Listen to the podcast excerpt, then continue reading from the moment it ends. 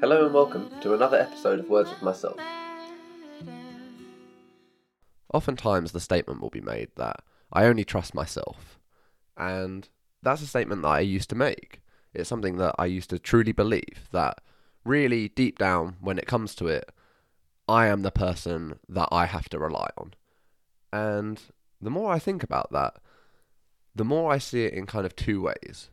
You could see it that what I am trusting is my own experiences and what I have been able to discover and learn along the way versus what I am told.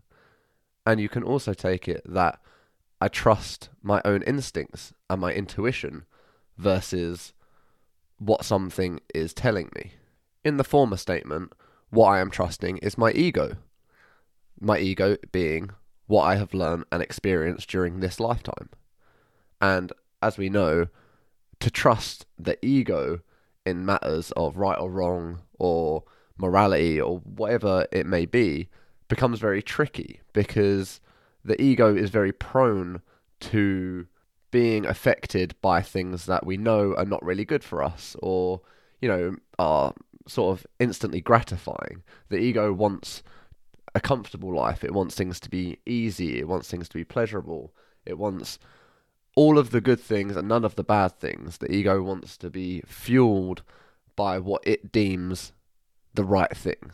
And we can have this kind of intellectual and even just a, a feeling that what the ego wants and what is actually good for us or what we really should be desiring, there's an imbalance there. For instance, we may want to sit at home and eat chocolate, but we know that if we do that right now, that will be taking away from something we may want later down the line. But the ego says, no, you deserve it. You've done this, you know, you've done that.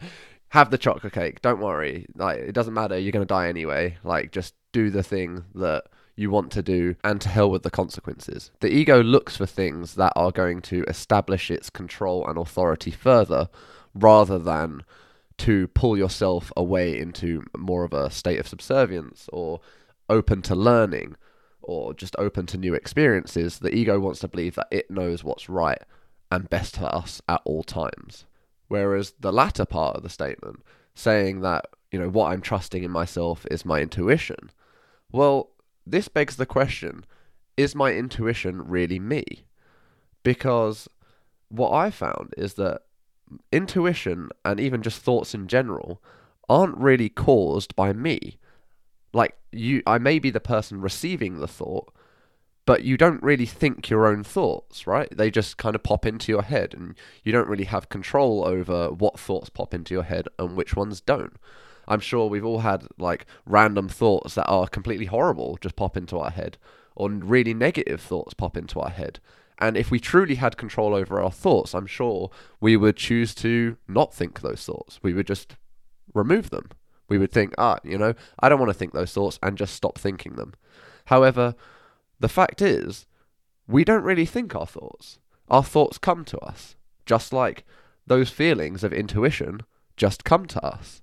It's not really an active process, it's not a decision that is made, it is just a force that we align with. We believe it's our intuition, but really it's just intuition. It's a thought that lives or a feeling that lives outside of ourselves that comes to us for a temporary period of time. And the more that you kind of quiz what intuition and even thoughts are, the more you can begin to see that it's more like however you want to define as God or source or in universal intelligence, whatever kind of word you want to describe that that would more generally be considered God, that seems to be more in line with what intuition is.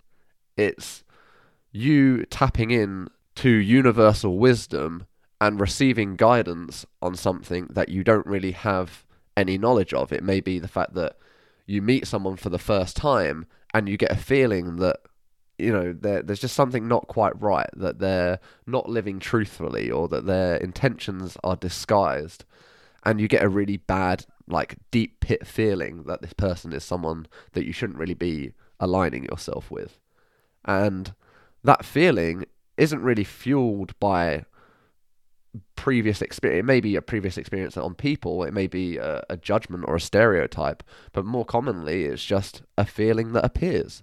Our intuition is telling us that this is not something that's right for us, or this is something to be avoided. And you also may get positive intuition, where it's something, you know, this is really good for us. We should try this. We should meet this person. We should go to this place. And that kind of puts it in the same category as the first statement in that if we're talking about I trust myself being my, my what I've learned and my experiences, that is more ego. So if you say the statement, I trust myself, you're either saying that you trust your ego, which you know is not really to be trusted, or to me, that really translates as I trust God. It's the same statement to me as when people say I trust in God. It's the same statement to me to say that you know, I trust myself, meaning I trust my intuition, because really that's the same thing. You're still channeling source, you're still channeling this divine wisdom that's coming to you. Because if you truly trusted yourself and your ego with no limits, you would have no fear. Because you would know that you were always right. Because trusting something is to say, I know that I have made a decision on what either the outcome will be or the answer is, and it is right. That is the trust. The trust is that the statement is correct, or the answer or the result is what I expect it to be. That is trust. So we all know that everyone gets things wrong. We're all wrong sometimes. Therefore, if you place your trust in the ego and you place your trust in your own thoughts and experiences, that will commonly be wrong. Therefore, trust will be broken because you will know that you cannot get everything right all the time. And that thought of, I'm going to do that or try to control the result to make it so that I'm right all the time will be lovely for the ego, but it will be terrible for you. That's where anxiety will come in. Because if you were right all the time, let's just say you did 10 things and 10 things were right, for the next 10, you'd be thinking, oh my God, I don't think I'm going to be able to do that again. You know, the, the, the chances of me getting all things right all the time are incredibly low. And it also would mean that I would close myself off from experiencing th- new things or putting myself in a position where I could learn because to learn is to be wrong. And if you're always right and always trusting yourself in that way, well, you're going to be wrong. Therefore, you're going to want to protect yourself from being wrong. Therefore, you're going to avoid new experiences. And this kind of leads me to a place now where the statement that I trust myself is just wrong because that's not true to what I'm actually trusting. Because myself, it, the I, is the ego. I can't really define myself other than I am a collection of experiences and things learned. And I know that that is going to be incorrect. Or I know that that is not really something to be trusted because things change all the time, experiences change all the time, information changes all the time. And it's impossible for me to be right all the time. Therefore, that trust is kind of placed outside of myself. I'm saying that I trust something within me.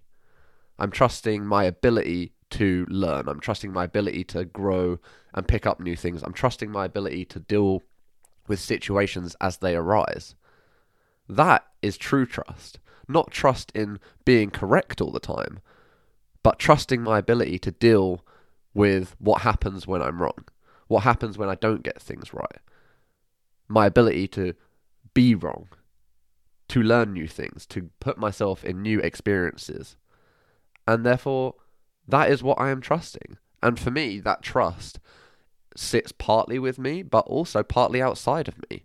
It sits with that intuition, it sits with that divine guidance, that divine wisdom that I'm not really in control of. So, yes, I do trust myself. I trust myself to be able to accept when I'm wrong, to accept when I don't get things right and to learn from those experiences.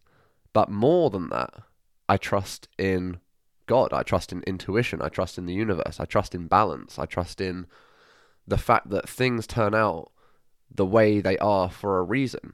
I don't always know what is best for me.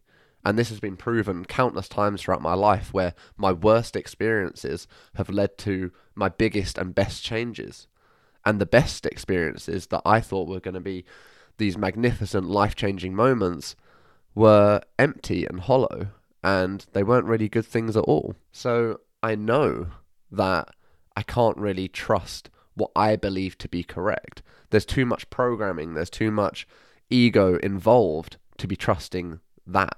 There's too much ego involved to be trusting me.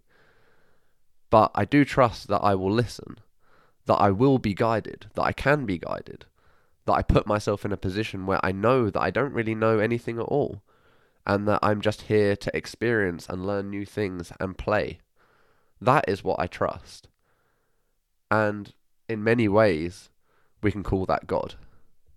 Thank you for listening.